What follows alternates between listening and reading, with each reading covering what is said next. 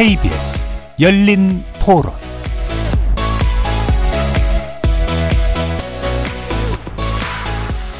안녕하십니까. KBS 열린 토론 정준희입니다.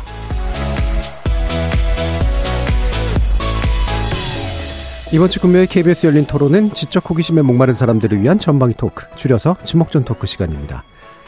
지난달 27일 새벽 용산의 한 아파트에서 경찰관 한 명이 추락, 사망한 사건이 있었죠.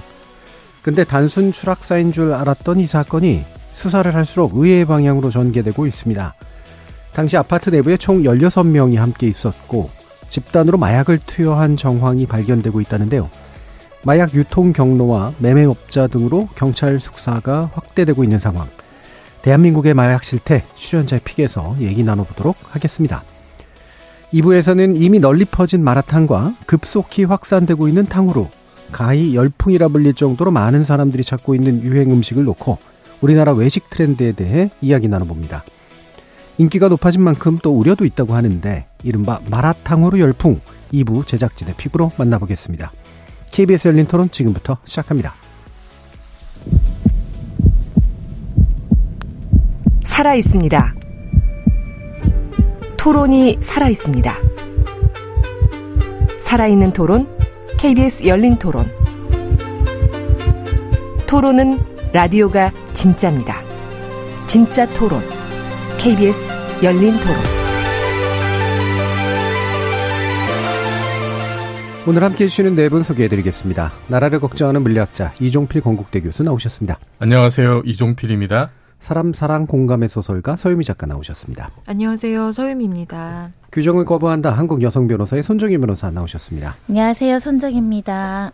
정의, 평등, 정치 철학을 탐구하는 김만권 경희대 학술연구 교수 함께 하셨습니다. 안녕하세요. 김만권입니다. 이렇게 물리학자, 소설가, 법률 전문가, 정치 철학자까지 각기 다른 전공과 개성, 지식을 가지신 네 분의 출연자와 함께 만들어가는 지적 호기심에 목마른 사람들을 위한 전방위 토크. 문자로 참여하실 분은 샵 9730으로 의견 남겨주십시오. 단문은 50원, 장문은 100원의 정보 이용료가 붙습니다. KBS 일라드의 모든 프로그램은 유튜브를 통해서도 함께 하실 수 있습니다. 자, 어, 오늘 출연자의 픽은 손정희 변호사님의 흔적이 굉장히 강하게 느껴지긴 하는데요. 마약 때문 아니고 수사 때문이긴 합니다만, 예, 지금 이 사건, 경찰관 추락사 사건, 어떤, 어, 생각을 가지고 이 주제를 가져오셨는지. 네, 사안이 발생한 건 지난달이니까 좀 시간이 경과된 사건이긴 합니다. 아직 그런데 어, 사건의 실체는 정확하게 신속하게 아직 나오고는 있지는 않지만 일부 이제 사건들에 대한 수사는 좀 진행되고 있는 사건이고요. 이 사안은 제가 핵심 키워드 세 개로 한번 말씀드릴게요.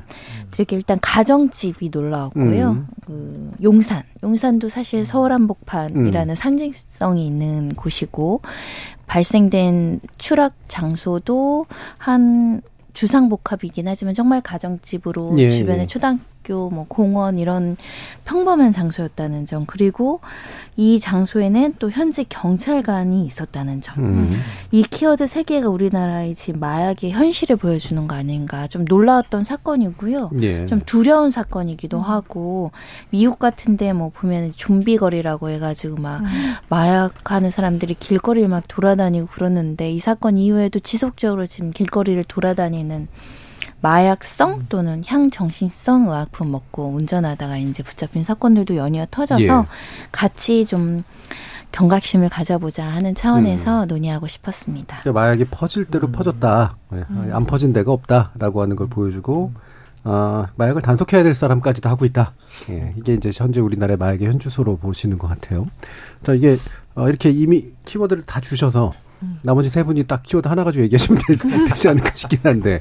자, 김만건 박사님.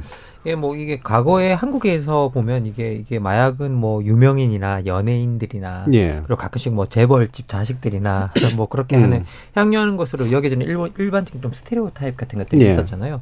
그런데 이제 이번에 경찰관 추락사 사건 이거 보면 연루자가 경찰관, 뭐 대기업 직원, 음. 뭐 의사 이렇게 다양한 직업들이 나오고 있고요. 그래서 그리고 또 이번에 검출된 마약의 종류가 아주 뭐 드문 희귀 마약이라는 보도도 예. 뭐 따라 나오고 있는 걸 볼 수 있습니다. 그러니까 이게 뭐 아까도 세 개의 키워드를 말씀해 주셨지만 가정집 용산 현직 경찰관이라는 키워드를 말씀해 주셨지만 이 마약을 통제해야 할 공직 사회 음. 그리고 일반적인 고소득층이나 뭐 일반적 대, 대기업 사원들 수준까지 이제 마약이 스며들어와 있고 그리고 이제 이렇게 서로 뭐 이렇게 보면 크게 겹칠 것 없는 이런 집단들이 예. 그런 직업을 가진 사람들이 이런 마약을 공유하고 있다는 걸 좀 생각을 해보면 우리 사회가 조금 주목해야 될 문제가 되지 않았나라는 음. 생각은 듭니다. 예, 서 작가님. 저도 되게 그 과거 마약한 뭐 클럽 같은 곳, 음. 그러니까 우리 좀 가는 사람도 있지만 가지 않는 사람들이 있는 곳이 되게 많았던 느낌이었는데 이번 집단 마약 투약 사건 보면서 자기네들끼리 그냥 운동 동호회 모임이라고 음. 얘기를 했었단 말이에요. 음. 그리고 실제 이제 사건 당일이 한 그 두 멤버 뭐 생일 파티였다라고. 그래서 표면적으로 굉장히 일상적이고 평범한 음. 사람들이 모여서 그냥 우리는 뭐 취미를 같이 하는 사람들의 모임이야. 어, 그냥 생일이라서 이렇게 이것저것 맛있는 거 먹다가 뭐 이런 것도 할 수 있다라고 되는 걸 보면서 거기 뭐 16명이라고 했지만 이제 오늘 나온 기사에 22명으로 어쩌면 네. 더 많을 수도 있을 음. 것 같아요. 음. 계속 그 몇 명을 이제 결국 입을 맞춰서 그 뭐 이렇게 뭐 얘기하지 않고 예. 그러니까 번지면 안 되는 사람들이 아마 있어서 그랬을 거라는 생각이 들어요. 근데 음. 어, 다 뭐 똑같은 마음으로 모였는지 어쩐지 우리가 알 수가 없지만 이걸 보면 아, 우리 주변에 예를 들면 그냥 나 친한 친구 있는데 아, 나 뭐 우리 모여서 하는 뭐 좋은 모임 있는데 거기 갈래? 아무것도 모르는 사람도 가서 예, 사실은 예. 쉽게 그냥 노출도 될 수 있고 음. 그리고 전염될 수 있고 그래서 그런 것들이 우리 사회에서 되게 그냥 이웃의 얼굴을 하고 음. 어 행해지고 있다는 게 굉장히 좀 놀라웠던 것 같아요. 예. 뭐 이런 거 초청 받으신 적은 없으시죠? 예. 아직까지는. 예. 이종필 마약을 살 능력이 안 돼요. 예. 그러니까 저도 그 보통 이제 마약이라고 하면은 딱 드는 생각이 음. 뭐 재벌 2세나 재벌 3세나 음. 아 뭐 영화 속의 한 장면 네, 이런 사람들이 이렇게 고급 차를 몰고 음. 실제로 그 최근에도 이제 그런 일이 있었죠. 예. 뭐 아주 비싼 차를 몰고 갔는데 사고 나서 뭐 이렇게 보니까 음. 마약 성분 검출되고 예.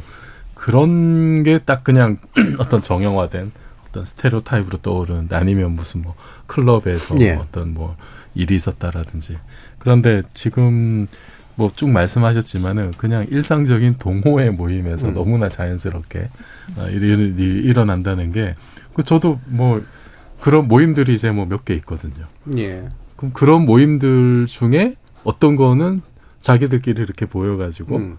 마약을 즐기기도 하고 예. 예. 그러다가 이게 뭐 정말 사건 자체가 영화 같은 얘기잖아요 이게 음. 뭔가 뭐 일이 생겨가지고 그 중에 현직 경찰관이 이렇게 뭐 투신인 한 건지 어떻게 된 건지 예, 뭐 어쨌든 추락 마약에 취해서 그런 건지 예, 뭐, 뭐 정확한 정황은 모르겠습니다. 뭐 어쨌든 현재 경찰인 분이 그렇게 추락을 해서 사망에 이르게 되는 이거는 예. 마약 사건에다가 뭔가 강력 범죄도 연루, 음. 연루가 된 건가? 음. 그러니까 영화에서 보는 어떤 극한 상황들이 실제 현실에서 벌어진 거다. 예. 어, 그런 그런 게 이렇게 좀 경각심 옛날에 우리가 봐왔던 어떤 그런 마약 사범 내지는 그 마약 투약의 현장이라고 음. 하는 장면들이 어 그거하고는 전혀 생경한 모습. 음. 그냥 아주 일상적인 어, 그런 평온한 모습에서 이런 일들이 이제 벌어지고 있고 뭐 아니면 이게 예를 들어서 무슨 뭐 재벌 회장집이었다 무슨 뭐 예. 뭐 펜트하우스였다 그러면 또 이게 좀 우리하고는 거리가 멀구나 예. 싶은데 그런 것도 아닌 것 같아요. 아, 그래서 이건 좀 그 최근에 마약 사범들이 상당히 늘어나고 있다고 하는데 그냥 단순히 숫자가 늘어난 것이 아니라 그 이면에 보면은 이런 마약의 평범성이 확대되는 어떤 네. 그런 좀 사례가 아닌가 싶어요. 예. 그럼 손 변호사님께서 이 사건의 좀 뭐, 뭐랄까 특이한 면들과 함께 또 되게 일상에 연관된 면들 뭐 이런 것들 현재까지 파악된 걸 한번 좀 말씀해 주시죠. 뭐 이 사건 같은 경우는 음. 일단 처음에 알려진 건 경찰관이 이제 참여했고 이제 추락사한 원인과 관련해서 이제 논란이 좀 있었는데 어느 정도 좀 가닥이 잡히는 것 같습니다. 일단 예. 이 A 경장이 실제 본인이 마약을 구매한 30대 남성이 있었고 그 음. 남성이 음. 구속이 됐 있던 걸로 봐서는 음. 어떤 마약 수사라기보다는 마약에 같이 가담했던 정황이고요. 아직 국가수 부검은 나오지 않은 상태이지만 현장에서 다섯 명이 마약 그 간이 검사나 또 여러 가지 검사 결과 양성 반응이 나왔고 그 중에 세 명이 구속영장 청구가 됐고 두 명은 구속된 상태입니다. 따라서 이날에 여러 사람들 지금 21명이 참석했고 외국인 한 명 도망가 있고 한 명 사망에 이르렀고 나머지들 다 진술 조사 받았는데 현장에 마약이 많았다라는 진술이 나. 나오고 있어서 예. 마약을 흡입하면 한각 증세가 있을 수 있기 때문에 그게 추락의 원인이 됐을 가능성이 현재로서는 가장 높아 보이는 상황이고요. 주변 지인들이 이 집은 그렇게 좀 시끄럽더라 파티도 많이 음. 하고 그리고 지금 구속된 중에 한 명은 이 집을 임차한 그 장소 제공자이죠. 그래서 수시로 많은 사람들이 왔다 갔을 개연성이 있고 음. 처음에는 인원도 속였죠. 우리 뭐 여덟 명밖에 안 된다는 둥 알고 봤더니 스물한 명까지 나아가서 혹시라도 그 숨겨졌던 사람들 중에는 좀 알려진 사람 이 있는 거 아니냐 이런 이야기들도 있었지만 그렇지는 않다라는 이야기도 나오고 있는 상황이고요. 그만큼 서울 한복판에서 너무나 손쉽게 이렇게 마약을 구매하고 흡입하고 너무 대담하게 이렇게 일상적으로 모이는 방식들이 어 우리가 경각심을 가져야 될 것 같다라는 생각이 많이 드는 게 사실은 마약이 우리가 굉장히 심각한 문제라고 생각하지만 생각보다 광범위하게 퍼져 있고 10대들부터 주부들부터 더 젊은 여성들도 엄청 많이 개입하 있는 것으로 보여서요. 주변의 감시가 굉장히 중요한 것 같습니다. 사실은 여기 잡혀 있는 21명의 가족들은 내 가족이 이런 걸 할 줄을 상상도 못하고 있었을 가능성도 있거든요. 예. 특히 케타민 같은 경우는 의료용으로도 많이 쓰이기 때문에 사실은 일반적으로는 병원이나 그 뭐라고 해야 될까요? 의료계의 남용, 오남용 예. 문제도 굉장히 심각해 보이고요. 음.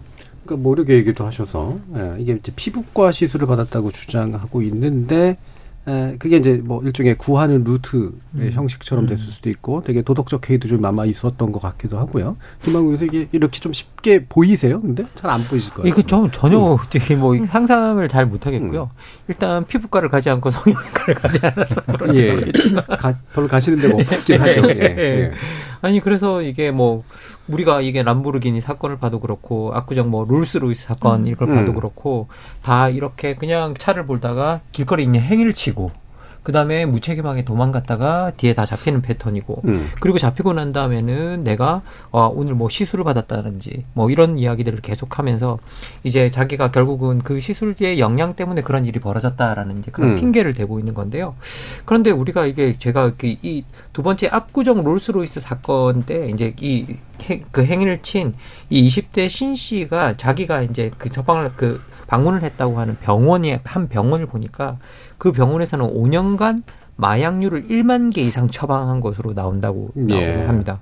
그러면 이게 사실 이게 제가 전문가가 아니니까 이게 예. 얼마나 과다한 건지에 대해서 우리들이 확실하게 판단도 할 수도 없고 음. 그러니까 일반적인 사람들 기준에서는 이게 얼마나 과다한 것인지 무엇이 잘못된 것인지에 대해서 판단할 수 없기 때문에 사실은 전문가들과 뭐 관계기관과 이런 쪽에서 이런 것들이 어떻게 쓰여야 되고 어느 정도가 적정선이고 이런 것들에 대한 뭔가 명확한 좀 기준을 좀 제시해 주면서 저희들이 판단할 수 있는 기준을 줬으면 좋겠다라는 예. 생각이 듭니다. 예. 예. 그렇죠. 이제 이 마약류가 이제 철저히 의료 용이었냐 아니면 어정쩡하거나 예. 좀 예. 심지어는 이제 남용되는 그런 상태였었냐. 어, 이종필 교수님 아까 영화 얘기를 하셨는데, 뭐, 지금 얘기들이 여러 개가 나오잖아요. 마약 사건들 중에 뭐 옛날부터 지금까지 특별히 막 딱 기억나는 것들이 있으세요? 뭐, 영화 중에는 그 영화 베테랑. 예, 예, 예. 아, 생각이 나는데, 네. 네. 어, 근데 그거는 사실 새롭게 이제 좀 그 기억이 되살아나는 게 거기서 정말 연기를 잘했던 그 음. 주연 배우가 실제로, 예, 예. 실제로. 마약 사건에 음. 이제 연루가 돼서 음. 어 그렇게 좀 뭐그 사건에서 화제가 됐었고 예. 실제로 그 배우가 그 마약 사범으로 적발이 된 과정이 이게 그 말하자면 빅데이터가 찾아낸 거잖아요. 음. 이게 자료를 통합해서 보니까 어, 한 사람이 여러 군데에서 이렇게 음. 굉장히 평균보다 훨씬 더 많은 그 마약 그뭐 음. 약품을 이렇게 처방을 받은 게 드러나서 누군지 모르고 일단은 그렇게 조사를 해봤더니 예. 유명한 연예인이었다 이런 사건이어서 그좀어좀 충격적이었고 그리고 뭐 최근에 그 드라마 중에 이제 모범 택시 2편 예. 시즌 2에서 보면은 그 그것도 뭐 연예인 관련 사건이었던 것 같은데 버닝썬 사건이었나요? 음. 어, 그 네, 굉장히 꽤 네. 사회 충격을 줬던 그런 것이 이제 드라마로 그대로 옮겨졌는데 음. 보통은 우리가 드라마를 보면서 참 현실에서 있을 것 같지 않은 일을 가지고 네. 어, 그렇게 극화해서 만드는 건데 지금 세상은 현실에서 일어나는 일들이 훨씬 더 드라마의 음. 상상을 초월하는 일들이 많은 것 같아서 굉장히 안타깝고 네, 그리고 어 보니까 그 KBS 탐사 보도부에서 설문조사한 게 있더라고요. 예.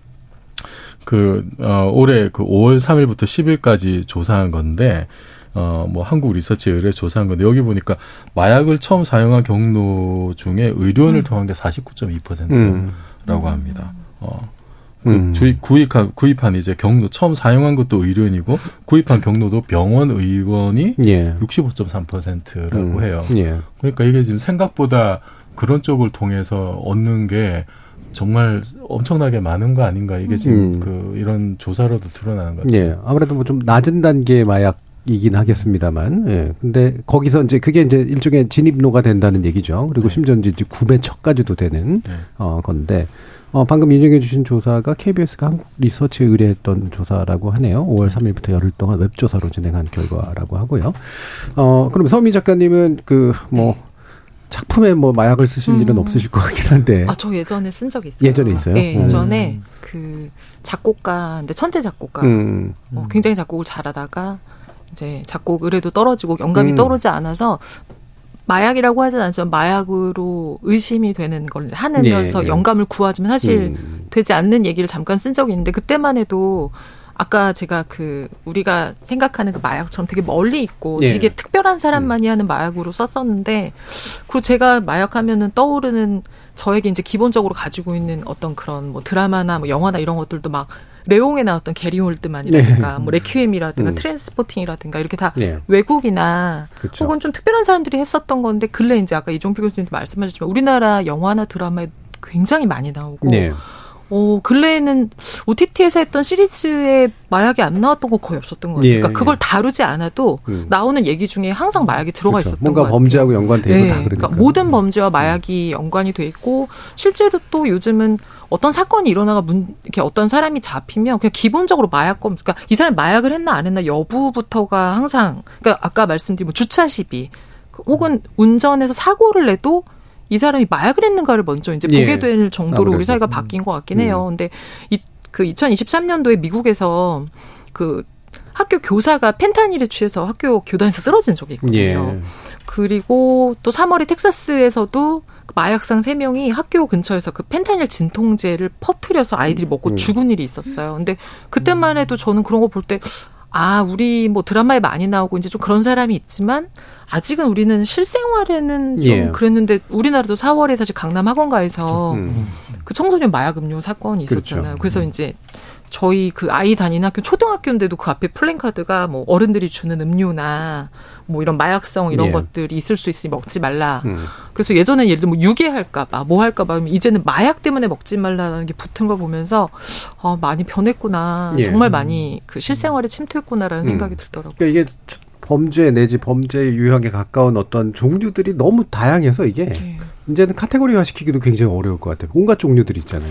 우리가 대표적으로 음. 이제 필로폰이나 헤로인이나 뭐 이런 음. 것들 아는 건데 지금 나오는 건 이름도 뭐 영어고 길고 음. 수시로 이제 과학자분 계시지만 혼합 물질로 만들다 보니까 예. 지금은 또 음. 이게 규정도 마약류 관리법엔 딱 규정을 해놓거든요. 하겠지. 신종 예, 예. 물질이 계속 나오고 얼마 전에 스프레이가 음. 마약류다 음. 2천 원밖에 안 한다 뭐 예. 이런 얘기가 계속 나오고 있어가지고 사실은 법이 따라가기 어려울 정도로 만드는 사람은 돈이 되니까 정말 기어코 신물질을 만들어내는 분야인 음. 것 같기도 음. 하고요. 그래서 더더욱 적발이 좀 어렵지 않을까라는 생각이 드는데 기본적으로 중독성이 음. 강한 물질을 누가 빠르게 인체에 그 투입할 수 있는 양을 신속하게 만들어서 광범위하게 음. 만드느냐에 따라서 천문학적 액수가 달라진다라는 거고 한국 시장이 돈이 된다고 알려져 있대요. 왜냐하면 예. 우리 동남아 가면 대마 같은 거 상대적으로 쉽게 쉽게 사지만 우리나라는 예. 엄청 이렇게 음성화해서 엄청 비싸게 파니까 예. 음. 기니까 전 세계 사람들이 우리나라에 돈 벌러 들어오는데 처벌은 또 약하고 예. 음. 중국 가서 잘못하면 사용당하지만 우리는 상대적으로. 초법은 음. 집행유예이고 음. 이러니까 음. 사실 실질적으로 굉장히 이게 무서운 현실이라고 음. 말씀드릴 수 있는데 저는 이렇게 영화로 설명하면 처음에 마약왕이라는 영화 보고 되게 충격받았었거든요. 예. 송강호가 나와서 예. 결국 본인이 마약을 하고 돈을 벌지만 마약을 끝끝내 하지 않으려는 강한 의지에도 불구하고 결국 본인이 마약에 중독되는 마약상 이야기가 그려지는 건데 음. 여기에 나오는 마약은 진짜 강력한 마약이었어요. 뭐 필로핀을 제조한다던가 조직 범죄 조직과 연관돼서 이렇게 건네가는 거고요.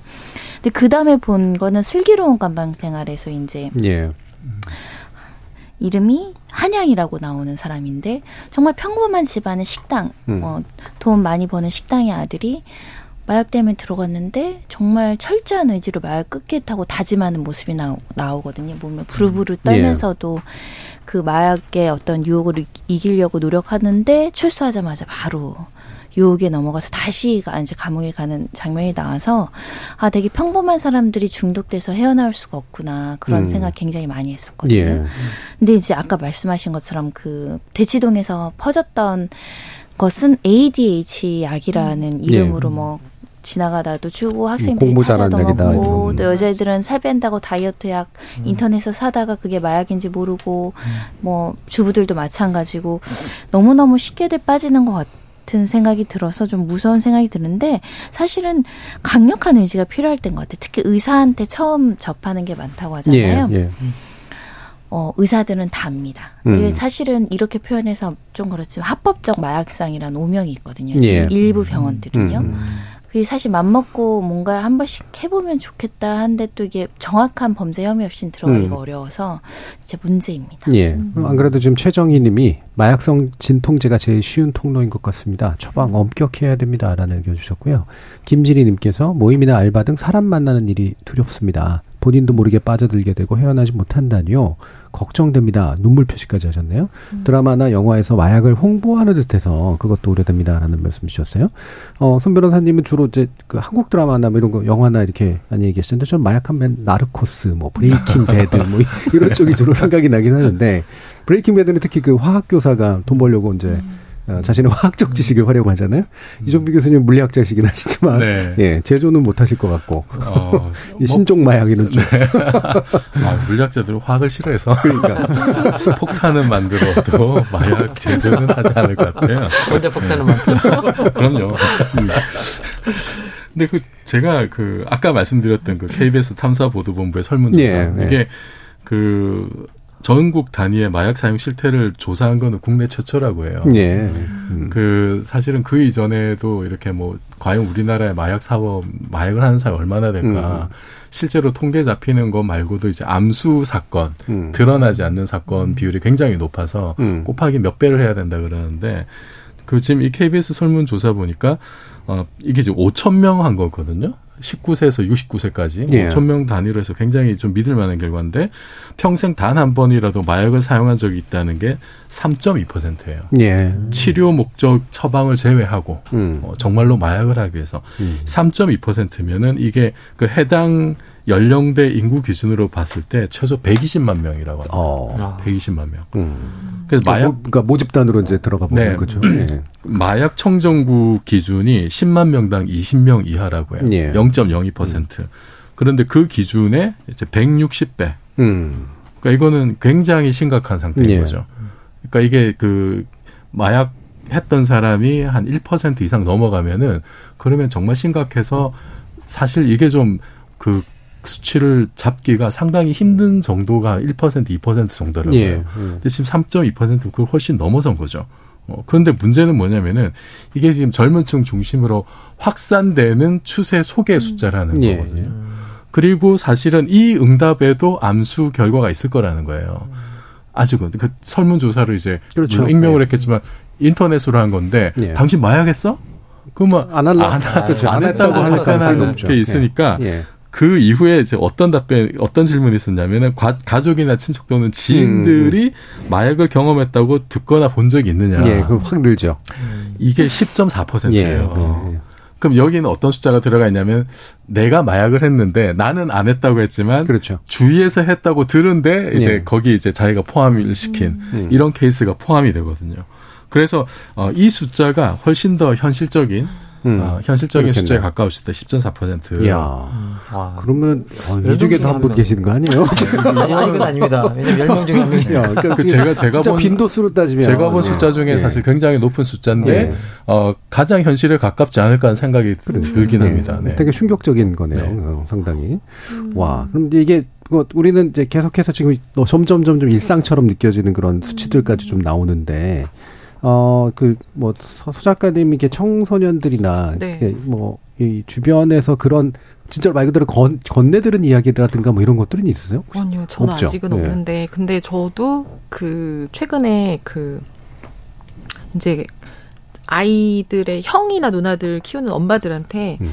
그 아이들이 먼지 그 스프레이 빨아들이는 예. 스프레이 스프레이를 그러니까 뭐냐면 그런 얘기가 이제 떠도는 걸 듣고 그거를 사보고 싶다. 나 그거 음. 한번 보, 어떻게 하는 건지 보고 싶다라는 얘기를 한다면서 그 기사를 이렇게 링크를 예. 걸어서 보여준 걸 제가 너무 깜짝 놀랐거든요. 그래서 아까 그 미국이 헤로인 그 아니 헤로인이래 펜, 펜타닐 때문에 예. 전쟁을 치르면서 그게 잠잠해지고 조금 하면서 그 스프레이로 넘어가서 먼지 제거 스프레이랑 데오드란트 스프레이를 그 음. 챌린지 하는 영 그 유행이 있었대요 한때. 음. 예. 내가 뭐 이거를 한 번에 뭐 몇 얼마 시간이 얼마 동안 얼마의 양을 뭐 흡입할 수 있나.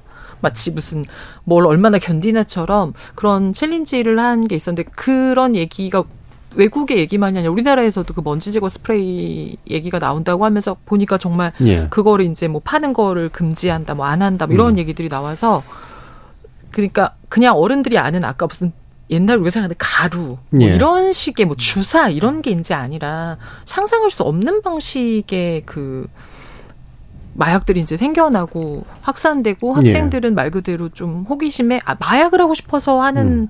아이들이 있지는 않을 거라고 예, 생각해요. 예, 예, 음, 근데 한번 어 그 뭐지라고 하다가 노출돼서 옛날에 뭐 예를 들면 친구들끼리 모여서 조립식 한다고 본드 막 붙이다가 한 명 어 나 어지러워 뭐 이랬던 것처럼 예.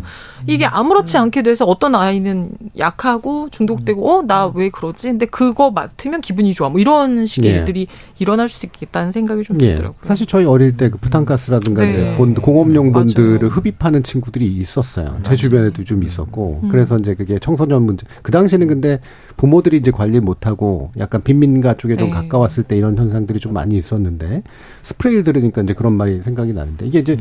마약은 아닌데 그리고 이건 공업용 용품들, 화학용품들이 음. 들어간 거니까 이 자체를 규제할 수는 없고 제가 알기로는 본드나 이런 거는 한 지점에서 너무 많이 사면 안 되는 정도로 알고 있는데 참 법이 따라가기 어려울 것 같아요. 사실 부탄가스의 본래 목적과는 너무나 예. 다른 예. 용도로 사용되다 보니까 법이 깜짝 놀라는 음. 거죠. 그렇죠. 이 부탄가스를 음. 규제한 음.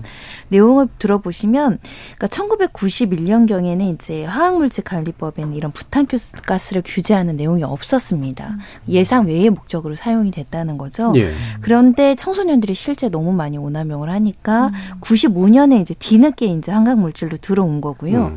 근데 항상 법은 이렇게 좀 몇 년 늦어요. 그럼 그럼요. 새로운 예. 물질과 더 자극적인 물질이 음. 나오니까 규제가 이 현실을 따라가지 못한 내용들이 있고 2000년대에는 또 본드 풍선 유행했다라고 음. 하고요. 음. 그리고 2017년은 해피 벌룬 사태 때도 예, 예, 예. 아 이거 빨리 부랴부랴 이제 음. 법에 그러니까 법은 명확하게 규정하지 않으면 제형 법정주의라는 게 있어서 명확하게 이거는 범죄야라고 법에서 설명할 수 있어야 되는데 예.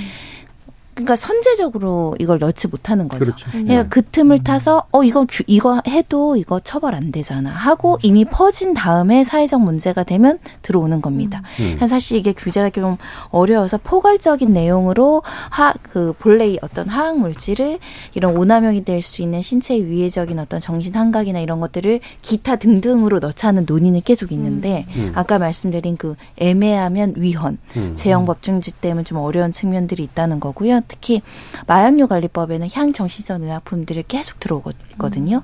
근데 정말 과학자도 모르는 신물질, 그들만 아는 신물질이 생성됐다 사라졌다 이렇다는 거죠. 예. 그래서 사실은 누군가 무엇을 건넸을 때 이거 법에 처벌 안 받아. 그러니까 지금 현행 마약류 관리법에 없지만 마약이 맞는 거죠. 음. 규제가 없을 뿐. 그런데 그 규제가 중요한 게 아니라 내가 중독돼서 음. 헤어나오지 예. 못할 수 있으니까 누가 예전에는 어, 술집에서 막 그 누가 술 따라주는 거 권했던 사이잖아요. 음. 예. 절대 받아 마시면 안 된다. 예, 예, 예. 예. 음. 음, 그럴 수 있겠어요. 음. 예. 이렇게 참 주변 사람들 믿을 수가 없는데. 강성도 님이 금연, 금연 성공, 성공자로서 하는 말이지만 중독이라는 거 우습게 보면 안 됩니다. 음. 14년 말 금연하자고 모인 8명 중 저만이 유일하게 금연에 성공했습니다. 담배보다 더 중독성이 강한 마약 상상도 안 갑니다라는 말씀 주셨어요. 음. 그러니까 결국 이런 거는 이제 청소년들 청소년 시기에 접하면 안 되는 일들이죠. 이게 평생 갈 수가 있기 때문에. 근데 청소년들이 사각지대에 놓여 있기도 하고 호기심, 뭐 허세, 또래 집단 뭐 이런 것들 청소년 네. 집단의 또 특성이기도 할 것 같은데 뭐 이렇게 아까도 뭐 말씀해 음. 주셨지만 청소년들은 뭐가 새로 나왔을 때 되게 음. 궁금해하고 예. 접근해 나갈 뭐 그런 것들을 갖다가 그냥 금방 금방 받아들이고 한번 호기심이라도 해보려고 하고 음. 그런 경우가 많은데요. 사실 저희들이 뭐 제가 우연히 학교에서 브라질을 가르치게 된 계기가 한 번 있었는데 그 브라질의 파벨라스 같은 경우에는 예, 예. 예. 그 청소년들의 빈민촌 같은 음. 경우에는 그냥 청소년들이 그냥 아무 생각 없이 시작하거든요. 그걸.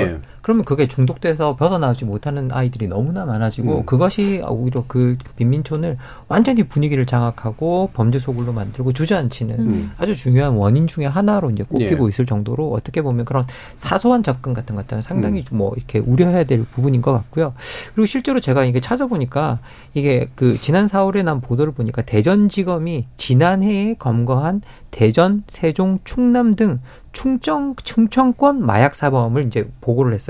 근데 이게 보니까 역대 최대인 1,158명이 걸렸는데 이게 2017년과 비교해서 31.8% 정도 증가한 거랍니다. 예. 그런데 이게 청소년 마, 마약 사범은 같은 기간에 104명에서 411명으로 증가해서 음. 395%가 예, 늘어났다고 이야기를 하고 음, 있거든요. 음. 그러니까 이게 엄청나게 빠른 속도로 뭐 늘어났다라는 거 우리가 10배 정도 늘어났다라는 걸 우리가 실제로 볼 수 있고요.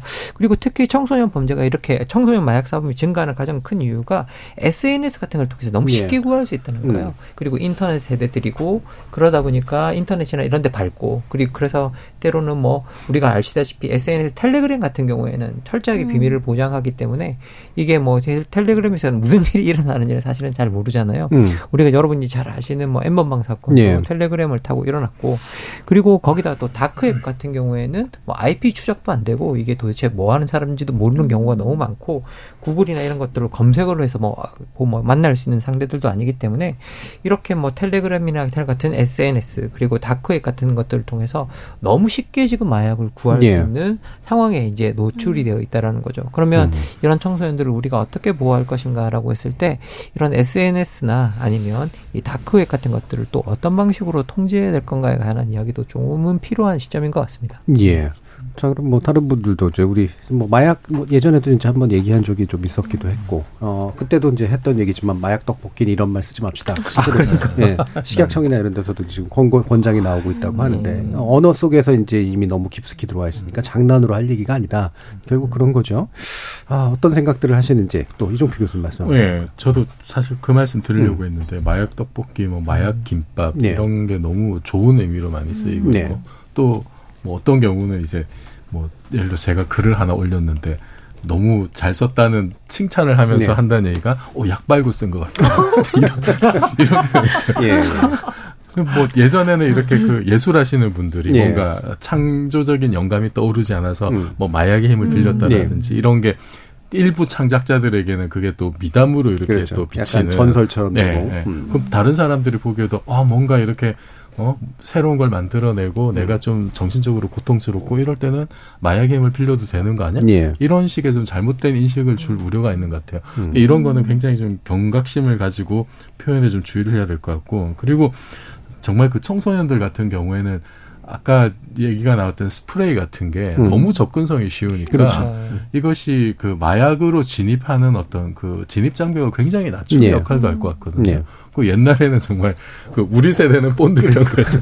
지금 저도 주변에 그런 친구들 예, 있었어요. 예. 지금은 그게 이제 스프레이로 음. 바뀐 것 같은데 음. 그 주성분이 LPG라고 해요. 예. LPG 거기 이제 들어가 있는 뭐 프로판 이런 음. 것이 이제 주성분인데 이거를 단기간에 고농도로 흡입을 하면 그러면은 음. 질식, 발작, 뭐 환각 상태, 심장 이상이 올 수도 있고 예. 심, 좀 심한 경우에는 사망에 이를 수도 있다고 합니다. 음. 그러니까 이런 거는 절대 지금 방송 들으시는 청소년 음. 여러분 호기심으로 절대 음. 하시면 안 되는 거고 예, 예. 꼭 정해진 용도로만 좀 사용을 해주시기를 제가 좀 당부를 드리겠습니다. 예. 뭐 지금 이제 문제가 돼서 그런지 이제 판매를 또 스프레이 같은 건 중단을 시켰다고 네. 하는데 어, 저 소요미 작가님도 어떻게 이 우리나라 마약 어떻게 해야 될까? 근데 진짜 아까 청소년 어른들은 저 이제 뭐 이렇게 뭐 알아서 사시다 가시는 건데 어린이들, 예, 청소년들, 어린이들. 예.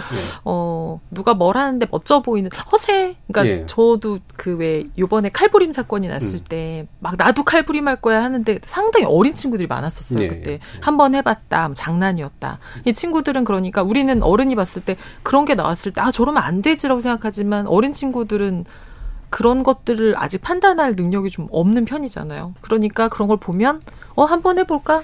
어 나 장난인데 아 나는 중독 안 될 것 같은데 음. 이런 생각 하는데 그렇지 않다는 거를 정말 알 필요가 있는 것 같아요. 이게 예. 얼마나 그러니까 사실은 이제 OTT에서 아까 되게 많은 그런 드라마나 영화에서 마약하는 이야기들이 범죄와 연루돼서 음. 나오고 거기서 사실은 단 한 번도 마약이 좋다거나 마약을 권하지 않거든요. 네. 다 폐해를 음. 보여주는데도 불구하고 그럼에도 음. 불구하고 얘네들은 어 멋있어 보인다라고 하는 거 하나 꽂히면은 뭐 다 필요 없어요. 어 뭐 이렇게 오래 살 필요 있어, 건강할 필요 있어. 네.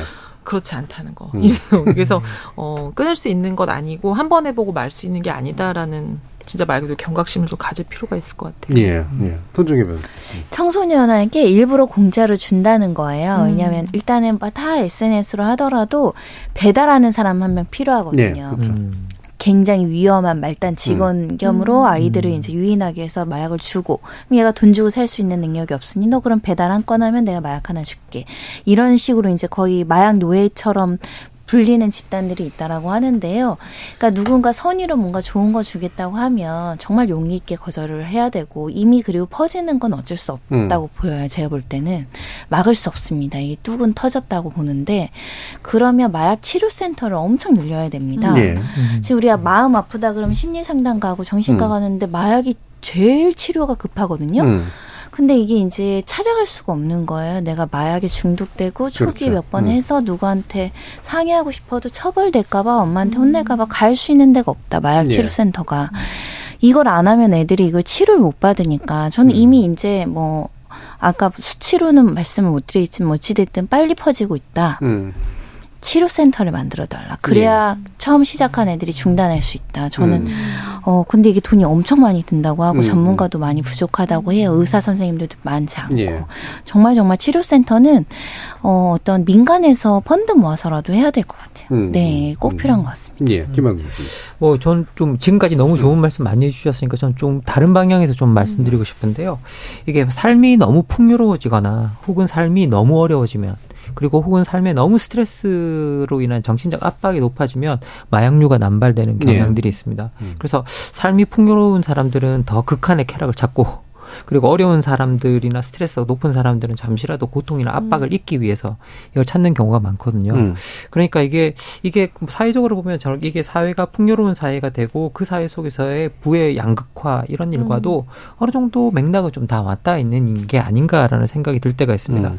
그래서 저희들이 좀 풍요 속에서 보다 나은 삶의 의미를 어떻게 찾을 것인가 그리고 어렵고 어려운 사람들은 어떻게 사회적 도움을 통해서 문제를 해결할 것인가 그리고 조금은 스트레스를 낮추고 좀 정신적 압박이 덜한 사회를 어떻게 만들어갈 것인가를 좀 더 논의해봐야 되지 않나라는 음. 생각이 듭니다. 예, 네. 결국 사회 문제이기 때문에 음. 또 이게 사회적으로 또 해결을 해야 되는데 이 범죄적으로만 해결하지 않는 다른 틀이 분명히 좀 필요한 것 같네요. 자, 일부 논의를 통해서 어 최근 이 경찰 사망 사건으로 어, 드러났었던 이 마약의 일상화 과정에 관련된 이야기 많이들 나눠봤고요.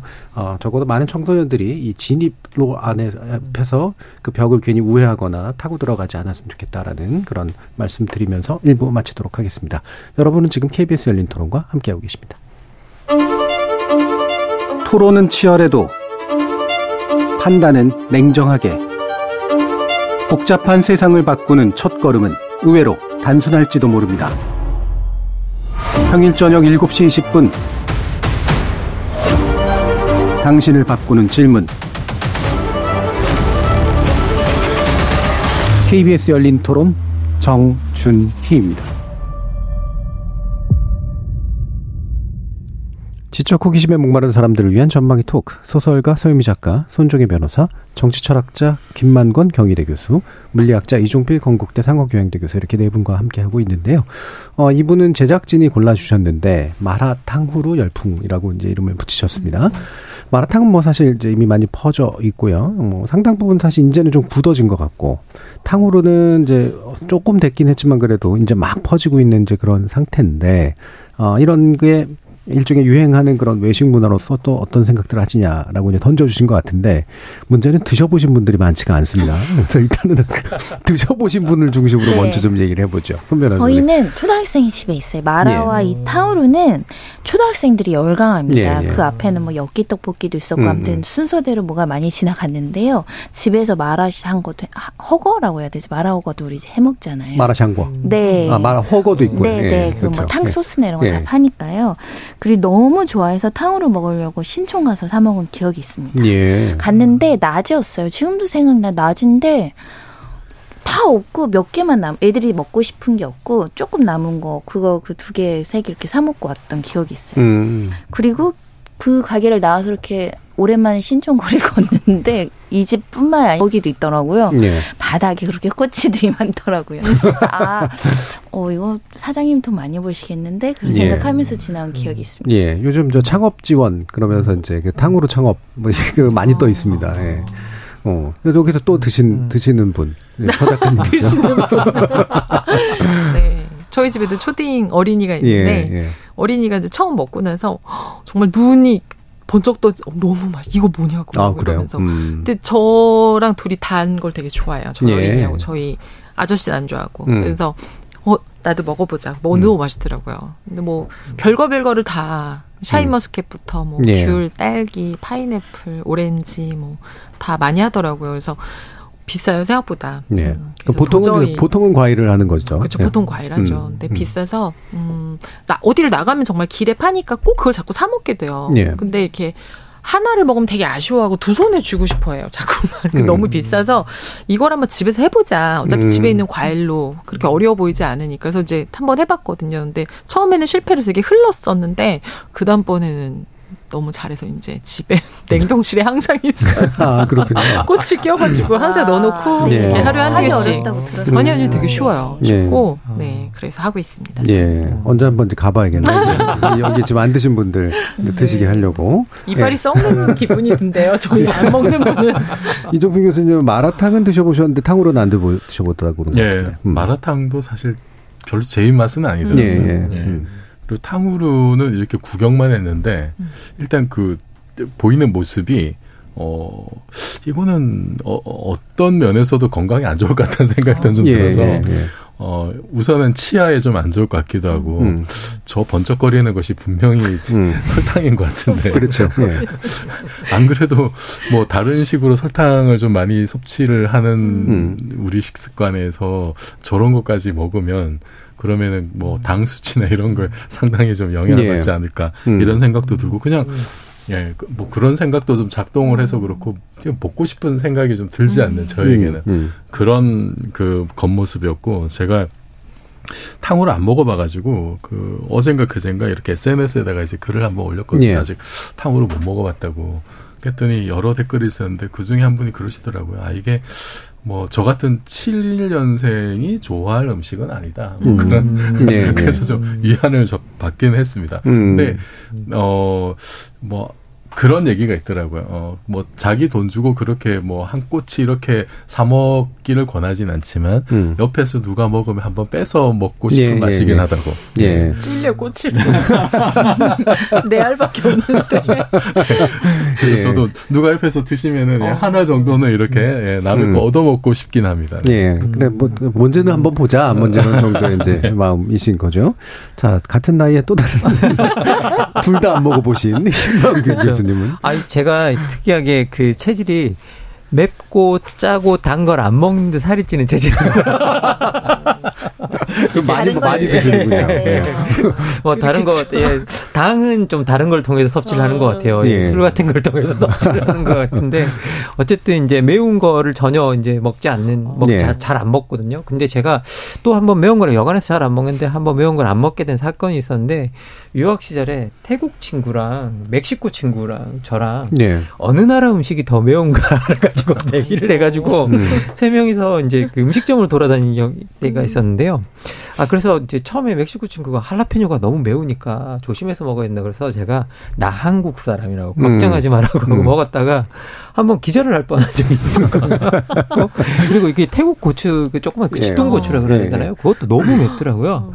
그거 먹고 난 다음부터는 이제 이게 매운 거를 거의 못, 못 먹겠더라고요. 예. 맛이 너무 끔찍해서 음. 예, 그때 못 먹게 되었었는데 그 이후로 또 이제 뭐 매운 거는 거의 먹지 않으니까 또 마라탕은 이름 그 자체가 너무 맵잖아요. 예. 음. 너무 매워서 마비시킨다는 네. 뜻을 가지고 있으니까 이게 막 어, 음. 마비되는 매운맛이라는 뜻이잖아요. 음. 마라는 말 자체가. 그러니까 이게 이름 때문에도 잘 이렇게 접근성이 음. 안 생기고 이게 먹지를 않고 그리고 또 이게 특히 사탕 같은 것들 가끔씩 무설탕 사과 같은 거 사탕 같은 거 좀 먹긴 먹는데 음. 이게 사탕 같은 것도 그렇게 좋아하지 않아 너무 단맛도 좋아하지 않아서 근데 드셔보던 분이 한 분이 머리가 이렇게 쭈뼛살만큼 달다라고 예, 하시더라고요. 예. 음. 예. 그래서 그거 듣고 나니까 또 이게 음. 크게 또 이렇게 음. 유혹이 안 생기더라고요. 예. 예. 그래서 아마 뭐 대부분은 한두 번씩은 드셔보셨을 것 같은데 이제 마라탕은 말씀처럼 맵고 얼얼함, 음. 매운맛과 얼얼한 맛이 이제 같이 있어서 다양한 재료들로 이제 볶거나 아니면 약간의 이제 탕을 만들어서 이제 하는 어, 형식이고 어, 탕후루는 이제 과일 주로는 과일에 설탕물을 입혀가지고 꼬치를 낀 상태에서 약간 아삭하게 이제 먹는 음. 이제 그런 음식이라고 하는데요. 저는 사실 두, 두개다 먹어봤는데 옛날에 먹어봤고 탕후루는 음. 어, 마라는 지금도 먹고 있는데 마라탕은 음. 어, 제가 나름대로 그 확신하고 있는 것 중에 하나가 제가 먹어서 몇 번 먹는 거는 오래 가고요. 어. 예, 제가 안 먹거나 한 번 입에 대고 안 먹는 것도 금방 지나갑니다. 예. 그래서 저는 탕후루는 좀 지나갈 거라고 예상을 그런 입장입니다. 근데 예. 이, 이, 소식을 탕후루 지금 창업하시는 프랜차이즈면서 슬퍼하시는데 탕후루는 남자 취향이 아니에요. 맞아요. 네. 탕후루는 왜 먹냐면 저도 그렇게 단걸 싫어하는데 여성들이 참 예쁘게 사진 찍어서 올리기 참 예. 좋은 간식에 그렇게 예쁜 디저트가 없는 것 같아요. 예, 예. 빨간색, 초록색, 보라색 놓고 네. 어. 세개 딱 찍어서 올리면 먹지 않, 먹, 먹는 기쁨보다 이렇게 보는 기쁨이 있는 예. 후식이라고 해야 될 거예요. 예. 그러니까 이제 젊은 친구들이 초등학생들이 사진 찍어가지고 뭐 예. SNS 올리기 딱 좀. 음. 그래서 당분간 갈 수 있습니다. 예. 당분간은 갈 건데 마카롱이 그랬거든요. 비슷하게 비슷한 이유로. 예. 음. 물론 여전히 먹구들은 있죠. 확실히 유행을 식었잖아요. 예. 자 오현정님께서 반갑네요. 제가 두 가지로 다못 먹어봤나 했더니 71년생이군요. 예. 탄, 탄생이 이제 중요하다. 어느 때 태어났는가. 아, 이거 방송에서 전준우 아, 교수님 아닌 것처럼 해서. 자, 그러면 이게 확실히 이제 어린 친구들이 이제 네. 많이 먹는 것 같아요. 심지어는, 어, 뭐, 탕으로 그 이렇게 그냥 지나가듯이 먹는 거니까 그건 이해가 가는데, 함께 모여서 마라탕을 매직 코스로 한다. 음. 어, 이러기까지 한다는 거예요? 네. 저, 이종 교수님 상상이 가세요? 아, 저도 음. 뭐 이렇게 뭐 회식하자 그래서 가, 예. 갔던 이제 마라탕을 먹은 적도 있고 집에 음. 뭐 이렇게 아는 분들이 왔는데 마라탕을 시켜 주문해서 먹자 그러더라고요. 음, 음. 저는 사실 좀 맵찔이라서 음. 저는 뭐 예를 들면은 뭐 신라면 같은 것도 사실 먹으면 굉장히 매워하거든요. 예. 닭발 같은 것도 매워서 잘못 음, 먹고. 음, 벌써 입에 침이 고이시네. 네. 매운 자동 반응이 나오네. 예. 근데 하여튼 그 다른 분들이 좋아하니까 저도 어쩔 수 없이 이제 그렇게 예, 예. 먹긴 했는데, 음. 어, 그런데 잘 이게 하여튼 저는 많이 먹지도 못했고, 음. 뭐 밖에 나가서 먹을 때도 굉장히 맛집이라고 해서 갔는데, 음. 음. 제 취향은 또 아니더라고요. 음. 원래 이제 매운 걸 그렇게 썩 좋아하지 않고 아니 뭐 중국 음식 중에 달고 맛있는 게 얼마나 많은데 왜 꼭 이걸 음. 먹어야 될까라는 좀 생각도 들고 근데 한국 사람들이 원래 저는 맵찔이지만 음. 어, 또 한국 사람들은 대체로 매운 맛을 좋아하고 매운 예. 맛에 익숙해 있고 음. 그리고 새로운 매운 맛에 대한 호기심도 강한 것 같아요. 음. 이게 사실 뭐 우리나라에서 시작했지만은 이제 다른 나라에서 또 굉장히 유행을 했던 그 불당면이라든지 네. 이런 거는 매운맛에서 고통을 느끼기 위한 그런 챌린지가 또 그렇죠. 세계적으로 유행을 하기도 했었고 또 그 뭐 출발점이 사실 또 뭐 우리나라였기 때문에 그런 음. 좀 새로운 어떤 그 매운맛에 좀 열광하는 어 그런 게 있지 않느냐. 어 그래서 저는 아 이게 그 거기다가 사실은 그 탕후루 같은 경우에도 우리나라가 언제부턴가 사실 설탕 소비가 상당히 좀 늘어난 예. 예. 그런 게 있어요. 이게 어 요식업 굉장히 좀 치열해지다 보니까 사실 좀 자극적인 맛들이 이제 많이 강해지고 음. 그래 매운맛하고 단맛이 같이 가는 경향이 있다 그러더라고요. 음. 음. 어, 많이 맵게 할수록 음. 그걸 어느 정도 좀 이렇게 먹을 만한 매운맛을 내기 위해서는 또 설탕이 들어가니까 예, 예. 그래서 그 둘이 그 마라탕으로가 이름도 이렇게 연관이 돼 있지만은 음. 또 어떤 면에서는 마라탕 먹고 약간 매운맛을 진정시켜서 탕으로 먹고 음. 이런 조합이 사실은 그 그러니까 맵고 달달하고 짠 것의 어떤 조화를 맞추는. 예. 근데 그것이 서로 강해지면서 이렇게 좀 그 맞춰 나가는 그런 거지 않느냐. 음. 그래서 전반적으로 좀 이게 맛이 그런 식으로 좀 강해지는 그런 음. 분위기여서 음. 예, 탕후루가 인기가 좀 오래 갈지도 모르겠다는 생각이 예, 듭니다. 그러니까 상승 작용이 난다. 마라도 맞고 음. 탕후루 네. 먹고. 한국 우리의 그 네. 식생활 트렌드하고 뭔가 좀 음. 맞는 경향이 있는 예. 것 같은. 어, 새로운 네. 또 전망이 또 나왔습니다. 아. 예, 예측하시는데 지금 뭐뭐 뭐 이거는 또 긍정 부정 또 뭐 섣부르게 얘기하고 싶지는 않지만 언제나 또 이게 따라오는 거라 뭐 먹으면 또 그게 안 좋다더라 이런 거. 근데 지금 이제 자영업자들 사이에서 불만은 좀 있나 봐요. 탕후루로 몸살 앓는다. 끈적하고 벌레 꼬이고 이제 주변 분들이 이제 아. 질투 겸 또 이렇게 음. 약간 짜증 겸 이런 것들이 있는 것 같고 학부모들은 또 아이와 만들다 화상을 입었다라는 이제 그런 기사도 있는데 이게 워낙 유명해지다 보니까 이제 뭐 나오는 그런 논란들이겠죠. 뭐 어떻게들 보시는지 한번 더 얘기 나눠보죠. 설탕에 끓는 점이 굉장히 높다고 해서 집에서 네. 만들기를 음. 꺼려하는데 성공하신 분이 있다고 하니까 할 말이 없고요. 음. 이게 끓이는 게 아니에요. 어, 네. 아. 전자레인지 돌리는 거. 아, 돌리는 아. 거예요. 네. 그래서 막 화상 입고 그러지 않아요. 음. 음, 음. 아무튼 근데 그 제가 신촌을 나가서 느낀 거는 음. 바닥이 너무 끈적거려요. 음. 요즘 아. 우리가 뭐라고 쓰레기통이 잘 구비되어 있지 않은 그렇죠. 골목골목이 네. 있는데, 네. 그러니까 이거를 들고 다니실 수가 없는 거예요. 제가 보니까 이거를 내 가방에 넣을 수가 없어. 내가 특별히 봉지를 갖고 있지 않은요. 예, 예, 그러니까 예. 어디다는 버려야 되는 처리를 거예요. 해야 되는 거죠. 예. 근데 이미 탕으로 가기에는 예. 앉아 있는 좌석이 몇 개 없더라고요. 그러니까 음, 음. 아예 테이크아웃 전용으로 나온 상품 같아요. 음, 그럼 들고 다니다가 다른 상점에 버리면 그게 끈적거리는데 음. 껌이 붙은 것처럼 이렇게 때가 붙어서 시커멓게도 음. 변화 있더라고요. 예, 그래서 환경적으로는 좀 그렇겠네. 문제가 있을 수 있어서 뭔가 덜 묻는 뭐 종이컵 요만한 거 주지 말고 봉지를 하나 더 준다든가 버릴 수 있는 종이를 준다던가 이러지 않으면 인간 사인들의 불만은 계속적일 것 같고요. 음. 가장 좋은 건 앉아서 먹는 걸 권유하는 게 가장 예. 좋을 것 같기는 해요. 예, 그래야 쓰레기가 좀 덜 나오니까 음. 어, 정말 그 쓰레기는 좀 끈적끈적하고 또 뾰족한 게 길게 돌아다니니까 예. 보기는 안 좋더라고요. 음, 김만국 교수님. 뭐 저는 이게 그 근본적으로 정말 단 음식 같은 걸 별로 좋아하지 않고 그리고 저는 맵고 단 음식 먹는 먹는 거 보면 좀 어떤 생각이 드냐면 음. 이게 사람들이 왜 저렇게 단, 그 매우 맵고 단 음식을 먹을까라고 했을 때 너무 많은 사람들 그 분석을 보면 스트레스를 푸는데 예. 맵고 단 게 좋다라는 음. 이야기들이 많이 나오죠. 그래서 이제 사람들이 이제 매운 걸 먹으면 스트레스가 풀린다고 하는데 실제로는 이렇게 매운 걸 계속 섭취하게 되면 우리 뇌에 그것이 계속 자극이 가고 음. 그 맛을 기억하게 돼서 오히려 그 맛이 안 들어오면 그것 때문에 스트레스를 받는 거래요. 담배랑 똑같네요. 예, 예. 그것 때문에 스트레스 받는 거랍니다. 예, 일종의 중독이네. 예, 예. 음. 그래서 그게 중독돼 서 이제 스트레스를 받는 거라 그러면 이제 다시 매운 걸 먹어주면 그게 풀리는 음. 구조라. 오늘 중독 특집. 중독 특집인데. 예, 예. 그래서 이제 이게 과연 좋은 일일까라는 음. 생각이 좀 들 때도 있고요. 그리고 예. 이제 또 한편으로 생각해 보면 또 단맛도 마찬가지인데요. 우리가 음. 단맛 이거 당 우리 정말 당은 국, 국가적으로도 통제하려고 노력하는 것들 중에 하나잖아요. 예. 그런데 이게 실제로 우리가 탕후루나 뭐 이렇게 그 그다음에 그 마라탕 같은 걸 먹으면 마라탕 그냥 한 그릇에 그냥 국제기가 권유한 나트륨을 다 섭취해 버리는 네, 네. 일이 일어나고 그리고 탕으로 한 두어 개면 일 권장량을 다 먹어버리는 당 음. 권장량을 다 먹어 먹어버리는 일들이 일어나서 과다하게 당을 섭취하거나 과다하게 나트륨을 섭취하는 이, 이 경우가 많아져서 음. 이게 근본적으로 뭐 경, 건강에 크게 좋지 않다라고 음. 이야기하고 저를 보면서 그러고 보니까 서 작가님이 요즘 건강이 좀 안 좋아 보이시요 탕후루를 만들어 먹어서 아니 그 이게 얼마나 믿을 만한 얘기인지 네. 모르겠는데 네. 그 실제로 지금 그 당뇨나 이런 음. 옛날에 이제 성인병이라고 했던 네. 질병들이 그 발병 음, 추세가 이렇게 내려가는 경향이 있다고 하더라고요. 그게 뭐 꼭 탕후루 때문만은 아니겠습니다만 예. 당 섭취가 옛날보다 훨씬 더 많아진 그렇죠. 거는 이제 과당 섭취가 많죠. 네. 특히 그 외국에 살다 오신 분들이 음. 이렇게 우리 교포들이 이제 어쩌다 한 번씩 한국 들어오면은 그 한국 음식들이 옛날보다 훨씬 달아졌다 아, 이런 전반적으로 많이 많이 하시더라고요. 음.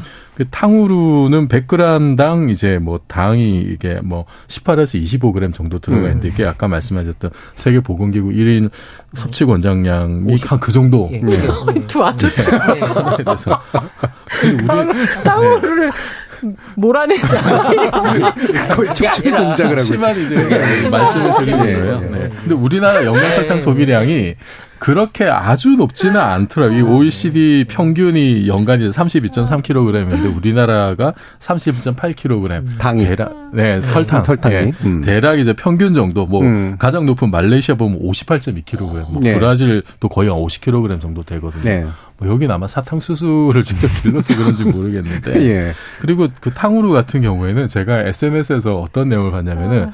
이거 직접 집에서 만들다가 우리 서 작가님이 이제 고수시니까 음. 예. 별 그런 게 없는 것 같은데 실제로 음. 화상 있는 경우들이 꽤 많다 그럽니다. 예, 예. 그래서 의사들이 이것 때문에 돈 번다는 얘기가 있을 정도래요. 예. 그러니까 이제 집에서 하실 때 좀 주의해서 음. 음. 좀 화상에 주의해서 좀 제작을 하셔야 될 것 같아요. 예. 사탕수수하고 연결시킨 거는 제가 볼 때는 과학자답진 않았어요. 사탕수수 물고 다니는 건가요? 자, 그러면 자 이제 서 작가님의 방어 기회를 드리는. 아니 우리 뭐. 아 중요한 게임입니다. 아 너무 네. 재밌어요. 어, 아이들이 근데 진짜 너무 재밌는 게 그. 그 옛날에 우리가 학교 끝나면 떡볶이 먹고 네. 뭐 이랬던 것처럼 네. 자기네들끼리 만나서 그렇죠, 그렇죠. 마라탕을 네, 먹어요. 네, 가면 마라탕에 1인분 이렇게 2인분에서 음. 그릇에다가 우리가 옛날에 즉석 떡볶이 먹을 때랑 비슷한 네, 거예요. 즉석 떡볶이에 기본이 있으면 거기다 이제 이것저것 추가하는 그렇죠. 것처럼 마라탕도 가서 아이들이 음. 자기 기호에 맞게 막 골라서 추가해서 먹고 나오면서 탕후루를 앉아서 먹는 건 말도 안 되지. 음. 걸어야 돼요. 그 어, 걸어가서 그 다음에 음. 인생 네컷 찍어야지. 이것이 이제 아이들의 되게 소소한 짧은 예. 시간에 할수 음. 있는 여가 같은 거예요. 음. 학원 가기 전에 혹은 학원 가는 그런 중간에. 그러니까 요게 이제 아이들이 먹는 먹거리 문화나 이제 이 유흥도 조금 벼, 그 유행이 있는데 예전에 편의점이 되게 또 한참 유행해서 편의점에서 그 도시락 먹고 예. 라면 먹고 막 이랬었던 것처럼 아이들이 이제 먹는 건데 아까 김만권 박사님 말씀하셨던 것처럼 근데 아이들이 전반적으로 요즘 매운 거를 좋아하는 건 맞아요. 음. 네. 그래서 그 불닭볶음면 같은 게 이제 단계로 나오는데 나는 뭐 어디까지 먹어봤다. 나는 뭐를 먹을 수 있다. 물 없이 네. 먹는다. 뭐, 뭐 이런 음. 것들을 많이 이제 얘기하고 그런 걸 먹고 좋아하고 음. 그러거든요. 이 마라가 마라탕만 있는 게 아니라 이 마라 맛이 아이들 간식을 사실 다 점령했다고 예, 돼요. 마라 맛이 어디든 들어가죠. 네, 예. 마라 맛 젤리, 마라 뭐 음. 뭐 곤약, 음. 육포. 그래서 뭐 제가 보기에는 우리나라 사람들이 먹은 이 마라 관련이 이제 중국을 이겼다고 봐요. 우리가 훨씬 많이 먹었어요, 마라를. 네. 그런 생각이 들어요. 그래서 어 저도 보면서 그 맵고 단 거를 그거는 어린이들은 사실 항상 좋아했어요. 네. 지금만 좋아한 건 아니고 우리 옛날에 보면 뽑기 달고나 이런 거막 네. 먹고 했잖아요. 음. 잉어 막 뽑아가지고 그거 막 음. 먹고 그랬었던 걸 보면 좋아는 했는데 뭐라 그럴까요? 아까 말씀드렸지만 여가는 짧고 짧은 음. 시간에 막 되게 화끈하게 말 음. 뭔가 먹고 음. 즐기고 하는 것들이 좀 없고 그러다 보니까 이제 음, 좀 안 됐다는 생각이 드네요. 그런 생각하면서 음. 얘기하진 않았는데 그래서 예. 저는 이게 뭐 예를 들면은 뭐 하루에 너무 많이 먹거나 너무 자주 하거나 그러면 좀 그렇지만 뭐 아이들에게는 또 되게 재미있는 추억이 아닐까. 저는 탕후루를 사실 보고서 어떤 게 그 떠올랐냐면 옛날에 봤던 영화 중에서 패왕별이라는 영화가. 있어요. 예, 예, 예. 거기에서 그 어린 경극 수련했던 맞아요. 네. 애들이 잠깐, 잠깐 도망 나와서 네. 장터에서 탕후루를 다 네. 들고서 제가 그래서 먹어봤다니까 오, 그러셨구나. 그 영화 영향 때문에. 그러면서 네. 걔네가 자기네가 했던 경극을 장터에서 하는 걸 네. 봐요. 음. 그러면서 그 사람들이 너무 맞아요. 잘하니까 뭐라고 말하냐면 와 저 사람도 얼마나 맞아서 저렇게 잘할까 이러면서 그걸 먹어요. 줄줄 흘리면서 네, 얘기하죠. 그걸 먹어요. 그래서 제가 아 이걸 어디서 봤을까 했더니 거기서 거기서도 왜냐면 너무 힘든 상황에서 음. 나와서 그 먹는 그 반짝이고 달고 예. 그 어떤 그 탕후루가 이제 그런 그런 것의 음. 상징이어서 아이들이 이렇게 힘든가 경극 수련생 같은가 그건 잘 예. 모르겠지만 예. 아마 좀 유행이 가지 않을까 싶어요. 음. 그렇죠. 이게 그렇게 힘든데 그거 하나 먹으려고 잠깐 도망쳤었는데 음. 그걸 다 먹지 못하고 눈물을 흘리는 거 음. 보고 음. 되게 신기했었죠. 왜냐하면 어, 단지 맞는 것뿐만이 아니라 그 자, 너무 잘하는 걸 보고 맞아요. 감동을 하는 맞아요. 거잖아요. 네. 어, 이미 이제 그 예인의 세계로 들어가는 음, 거죠. 예인. 지금 말씀하신 대로 예. 탕후루를 찾아보니까 이 음. 거란족들이 즐겨 먹던 간식에서 예, 예. 유래했고 왜 과일이 금방 조금 상하잖아요. 네, 네. 샤인머스캣 포도도 음. 마찬가지로 음. 물러지고 그래서 이제 설탕을 녹인 뒤 이렇게 바로 걸리면 오래 보존할 수 음. 있어서 예전에는 뭐 냉장 기술이나 이런 게 훨씬 없으니까 예. 그렇게 보관하기 위해서 만든 거 라고 하네요. 예, 예. 네. 그러니까 그런 목적이 분명히 있었겠죠. 음. 훨씬 더 신선하게 또 먹을 수도 음. 있었을 테니까. 자, 그러면 뭐 시간이 많이 남지 않았지만 사실 이게 오늘 이 마라탕 후루를 얘기하는 게 음식의 유행에 관련된 사실 얘기였는데, 어, 알고 봤더니, 어, 그러고 보니까 지나갔네라고 생각되는 음식도 굉장히 많으실 거예요. 음. 네. 뭐 떠오르시는 것들 있으세요? 네. 저는 얼마 전에 음. 그렇게 포켓몬빵을 네, 포켓몬빵 상품명을 네. 네. 기다리면서 사셨다는 얘기 들었던죠. 음. 네. 네. 아, 그걸 처음 시작을 음. 어 말씀드린 허니버터칩이라는 허니버터칩. 게 너무 그렇죠. 유행했을 음. 때 맛있기도 했고 음. 정말 그거 하나 음. 사려고 한 다섯 개 물품을 사면 얘기를 하나 살 수 있는 구조도 있었던 것 같고요. 음. 지금도 무슨 과자가 유행하고 있는데 근데 그런 것들은 또 쉽게 사라지진 않는 것 같아요. 음. 지속적으로 사랑은 받긴 하는데 항상 공급을 적게 해서 사람의 관심을 폭발시키고 그래서 사람들이 줄 서서 먹게 하고 그런 다음에 인기가 많아지면 이제 굉장히 공급이 많아지거든요. 음. 그러다 좀 인기가 시들어지고 네. 약간 우리나라가 유행이 정말 빠르다. 그래서 음. 자영업자들 되게 어렵다라고 생각하는 게 무슨 무슨 도너츠가 맛있다고 해가지고 막 가서 다들 사 먹고 네. 사진 찍고 하면은 어느새 또 다른 데 가 계시고. 그렇죠. 그래서 이 유행이 너무 짧아서 이게 음식점이든 뭐든 초기 시설 투자비 엄청나잖아요. 예. 그래서 이게 참 어렵겠다 유행 타는 음식들은 그런 음. 생각 해봤습니다. 예, 그렇죠. 그 대부분 다 이제 자영업자들에게 이제 그게 사업의 꺼리기도 하지만 동시에 어, 사실 망하는 이유가 되기도 음. 하는 그 유행이 금방 금방 바뀌어 버리니까. 김학국 교수님 어떤 그 음식 생각나세요? 뭐 당연히 저희들 가장 폭발적이었던 건 저 대왕 카스테라. 음. 대왕 카스테라. 대왕 카스테라는 정말 음. 폭발적으로 음. 생각하고 저도 와이프가 들고 와서 이거 뭐 새로 나온 거라고 음. 해서 먹어보라고 그래서 먹어보고 오 맛있네. 그리고 음. 저도 몇 번 사러 갔던 기억이 나요. 음. 근데 그게 순식간에 사라져 버렸잖아요. 네. 이제 음식 프로그램에서 한번 네. 뭐그 이야기 그 소위 거기에 네, 들어가는 식용유량이 너무 많이 들어간다라고 해서 이제 뭐 어, 그 이후로 사라져 버렸는데 그런 식으로 어떤 이유에서건 뭐 어떤 이유에서건 맛의 이유에서건 뭐가 들어왔다가 빨리빨리 사라지는 음. 트렌드는 확실히 있는 것 같아요.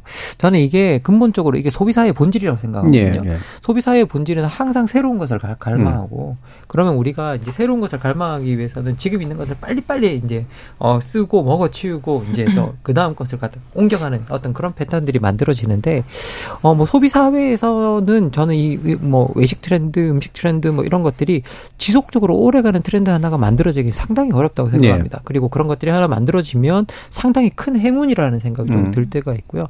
그리고 이제 어 저는 이건 뭐 끊임없이 변화 계속 이런 패턴이 뭐 유지될 거라고 특히 먹는 거에 서는 생각이 드는데 우리 특히 우리가 이제 인간의 욕망 중에 하나가 늘 새로운 맛을 찾는 예. 그런 것들이 있고 그 새로운 맛을 찾는 그 욕망과 그리고 가장 소비 사회에서 가장 잘 맞아 들어가는 것들이 어떤 음. 식 문화인 것 같거든요. 예. 그래서 결국은 이 음식 쪽에서는 우리가 어떤 오래 가고 우리한테 좀 그 기억될 만한 음식으로 남는 건 되게 뭐 작게 작을 것 같고 계속 이렇게 트렌드가 빨리 빨리 빨리 바뀌어 나가는 음. 방향으로 옮겨가지 않을까라는 게 제 생각입니다. 생각입니다. 음, 예. 네. 서 작가님은? 저는 오히려 반대로 자리 잡은 것 중에 엽기 떡볶이는 예. 음. 그 원래 엽기 엽기 떡볶이도 쿨피싸고 같이 예, 먹잖아요. 예. 그렇죠. 그렇죠. 매우니까. 음. 근데 그거는 또 이제 어떤 좀 안착을 한 것 같아서 음. 어디나 있고 많이들 먹고 변형도 많이 생기고 근데 아까 말씀하셨던 거 벼, 제가 좋았는데 사라진 거 카스테라도 있고 찜닭도 전 되게 좋아했는데 찜닭도 찜닭. 음. 많이 없어졌고 예. 그래서 맞아요 오래 남고 어떤 그 외식, 그러니까 한 가게를 10년 이상 이렇게 볼 수 있다는 건 굉장히 어려운 일인 것 같아요. 예. 그럼 뭐 남은 대표적인 음식이 그 있잖아요. 양념치킨. 양념치킨. 양념치킨은 아, 예. 완벽한 음식으로 남았죠. 예. 네. 이종필 교수님. 전 옛날에 그 버블티 이런 것도 굉장히 예, 버블티. 막, 예, 예. 유행했던 것 같은데 요즘은 옛날만큼 못 보는 것 같고 음. 뭐 디저트 쪽에 이제 티라미수도 음, 음. 음. 그 뚱카론과 더불어서 네. 옛날만큼은 좀 이제 네. 안 보이는 것 같고 이거 전부 다 달달한 것들인데 음. 어 근데 지금 외국에 보니까 뭐 미국 같은 경우에는 우리나라 냉동 김밥이 그렇게 뭐 불티나게 팔려가지고 음. 지금 뭐 재고가 예, 하나 더 남아 있지 예. 않은 뭐 이런 경우도 있다고 하는데 그 냉동 김밥은 사실 이게 비건식으로 나온 거라서 예, 예. 나름 이게 또 건강식인 음. 것 같아서 이런 건 예, 상당히 좀 좋은 것 같고 음. 근데 어 이게 좀 오래 뭐 일시적인 유행이 아니라 오래 되는 것 지속되는 것 중에 제가 하나 기억나는 거는 그 대전에 그 유명한 빵집 있잖아요. 예, 예. 네. 음. 그럼 SS 예, 빵집. 네. 그 저도 이제 대전에 갈 일 있으면은 음. 그 기차역에 있는 네. 매장에서 이렇게 살려고 일부러 기차 시간 조정하면서까지 제가 이렇게 네. 줄 서서 산 적이 있거든요.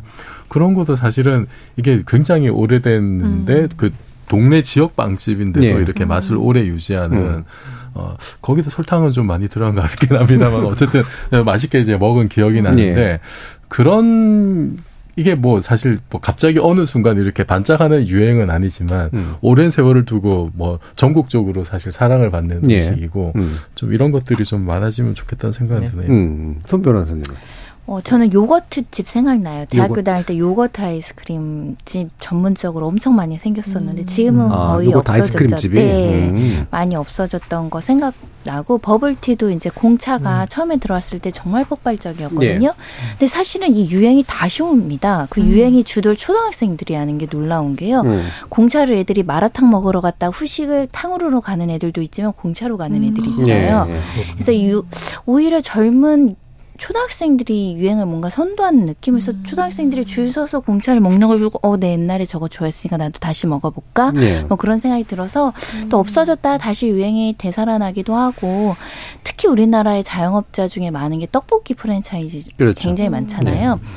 외국 사람들에게 비슷비슷하게 다 매운 건데 또 교묘하게 세분화된 매운맛의 그 내용들이 다른 떡볶이집들이 우후죽순 생겨도 또 유행이 돌아서 또 그 집을 찾아가게 되고 그런 거 보면은 또 꾸준히 사랑받는 디저트나 음식들은 있는 것 같고요. 네.